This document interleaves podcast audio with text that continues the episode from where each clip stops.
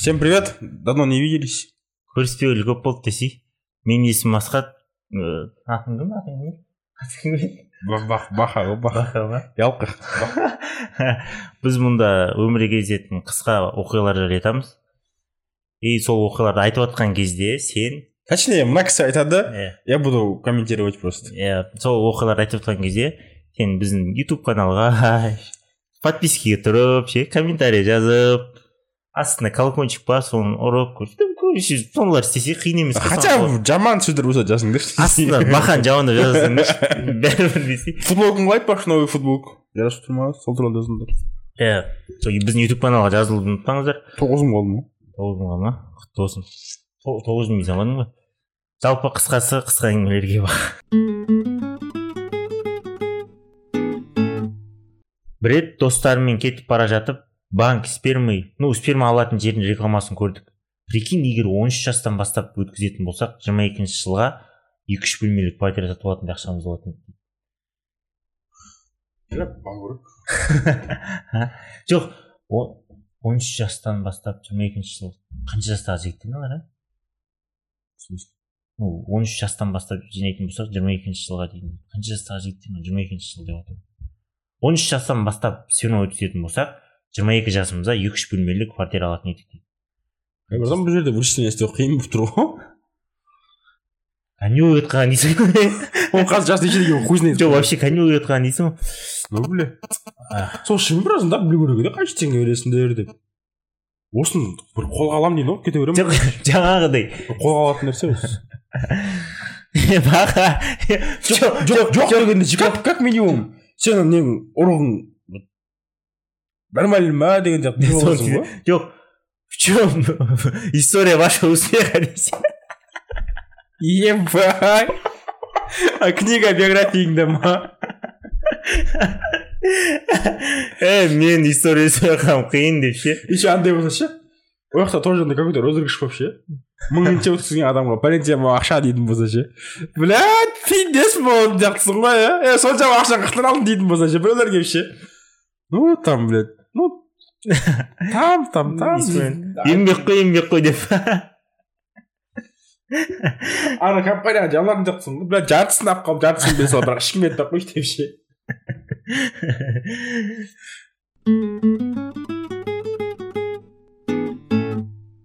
үйге келсем папам мультфильм көріп отыр мен кіргенімді байқамай қалды ма кірген кезден өтірік жөтеліп түшкіріп ой не болды не болып кетті мен мұндай көрмейтін едім ғой қалай ауыстырады мынаны деп өтірік тыпырлап кетсе болады ма дейді.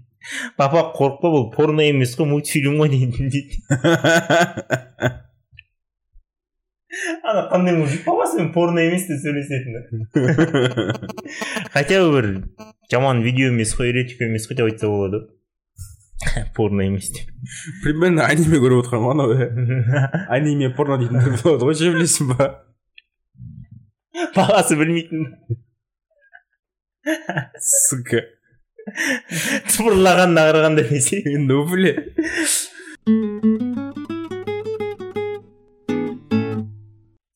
екі садик бар районда тұрамын дейді. Азанда балконға шығып қарасам как будто ужас киносын көріп жатқандай боламын дейді. Ана жақта крик мына жақта жылау мына жақта қашып бара жатқан бала дейді. Мына жақта боқтап жатыр дейді. Кейде ойлаймын балдарды садикке емес. Қинауға әкеліп жатқан сияқты допросқа ма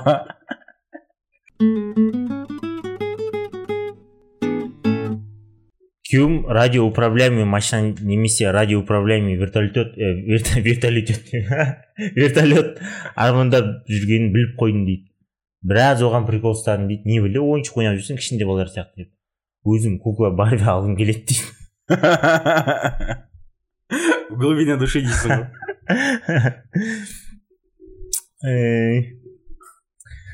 Еще барбидің үлкен үйлері бар емес пе білесің ба семейный андай ваннасы бар и олар братан жағдай бізден күшті братан олардың экоэтажный бар еще франшиза дейсің олар да ана мен айтамын ғой жағдай бізден күшті киіндіреді еще ваннасы бар ше гостиный кухня дей ма кухня не үшін керек оған тамақ істеймін ана кішкентай иттер сияқты ма қандай қазақ қой иттер бар білесің ба олардың да өмірі шик менің кішісі ма ана бар том и джерриде тышқан жуынып отырады білесің ба сондай ғой примерно үйлер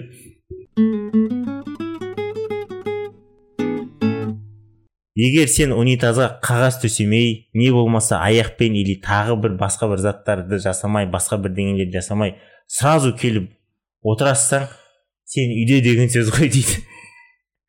Или кішкентай басын қақпай қалған біреусің дейді. анау ма чувствуй себя как дома дейтін да. Прямо қабылдап қойған ба үй ол унитазға сенетін жер ғой дейді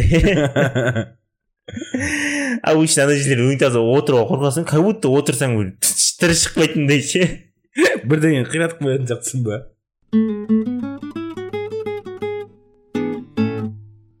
автосалонда менеджер болып жұмыс жасаймын. Бүгін бір кісі ә, сатып алған машинасын алып кетуге келді. Машинаны әбден көріп тексеріп үстін астын белін короче біраз тексерді дейді. Все потом алатын болды дейді. Документтерін қолда ұстап жүргенбіз дейді. Машинаның ішінде машинаның ішін тексеріп жүрген кезде сол жерге документтерін тастап кетіппін дейді. И мен қазір күте тұрыңыз деп машина жаққа жүгіріп барып документін алып есігін жаба салсам бола ма? Есік дұрыс жабылмай қалады дейді. И ана кісі жүгіріп келеді дейді сол үшін дейді ана есікті отыз минут жиырма минут ашып жауып ашып жауып ашып жауып отыз минут тексерсе бола ма дейді. блять уже өзі бұзған сияқты нахуй анау емес па ол фигня ғой кеше бір таксисттің машинасында сындырайын деп қалдым есігін есікті ашып қаламын ғой жел кәдімгідей есіктен кетіп қалады ғой бу ше жері жылап жіберейін деп қалды ғой ойбай деп деп кетті ше қайдан есік дейді құтық қалды ғой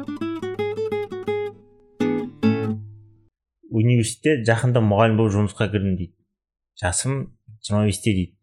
Сабақ беретін студенттердің түрлерін түрлеріне қарап бәріне прозвище қойып қойған дейді кличка қойып қойған дейді. Ешкім аты мен фамилиясын мен білмеймін дейді. Сол прозвище не кличкамен ғана білемін дейді. И фамилияның жанына жазып қойған кім кім екенін дейді.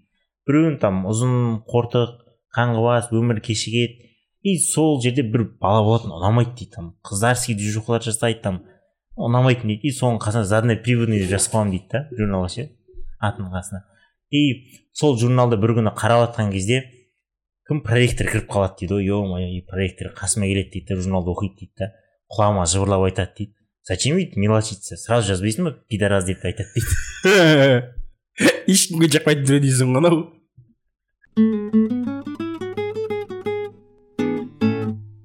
Менің история успехом оңай дейді. Клубта бастығың ке- бастығыңды кездестіресің қыздармен демалып жүргенде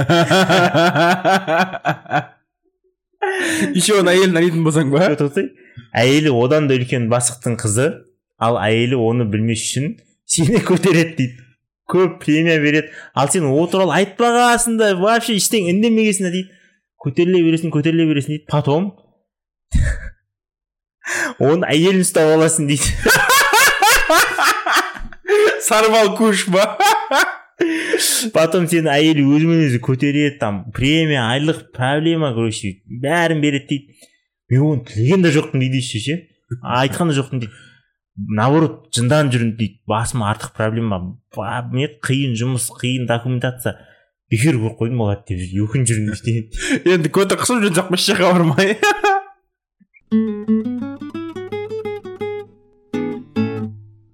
папам мамаға үнемі ұрсады дейді. Болмайтын нәрселерге сене бересіңдер там палаша не көт аша ма палаш аша ма мысық жолыңды кесіп кетсе жолың болмай ма жұлдыздарға сенесіңдер ма гороскоп дей ма? Мына құстар ұшса отыр дейтін ба иә. Сол не ол не бәле деп бәрімізге ұрсады да отырады дейді. И бір күні универге азанда кетіп бара жатсам телевизорде гороскоп енді басталып жатыр екен дейді. Бабам тура сол әңгімені айтып жатыр дейді бізге. Не бәле осы гороскоп анау мынау деп. И мен кетіп бара жатырмын. Все мен кеттім универге деп кетіп бара жатсам ей балам тоқта әлде кім скорпион дей ма лев дей ма бүгін қымбат зат тауып алады дейді. Аяқ астынан қарап жүр дейді.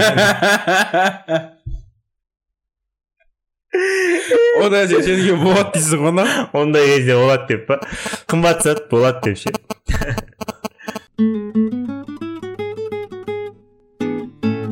Жүресің и күз болады и қыс келеді.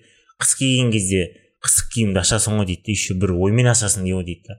Өткен жылғы мен соның қалтасында хотя бы бір мың теңге тастап кеткен шығар деп болашаққа инвестиция жасап дейді да и қолымда қалтамды салсам не қалтама қолымды салсам ештеңе жоқ дейді. Ёб твою мать. Болашаққа инвестиция жасамаппын ғой дейді.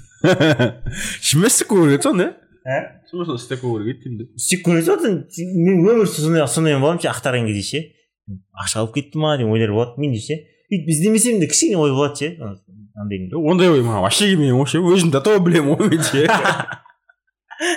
инвестиция жасамайтынды ма такого не дано ғой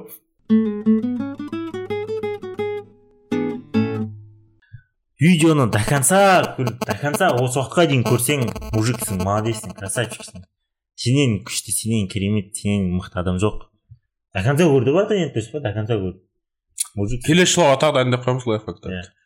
Е ақыры до конца көрсің до конца көрсең там инстаграм тик токқа жазыла сал қиын емес қой. Осынша уақыт шыдап көргеннен кейін ба осынша бізді көргеннен кейін. Молодец красавчиксің бәрін жеңесің бәрінен өтесің мужиксің. И көзге күйік болмай біз де аяқтайық. Секси если қыздар болса ше? А? Қыздар болса ше женщинасың короче. Мықты қатонсың дейсің жоқ қыздар да бір біріне сөйтіп әңгіме айтады бір біріне сен брат братан мужиксің деп білесің ба қыздар сөйтіп әңгіме айтады бір біріне. Е все давайте. Келесі кездескенше.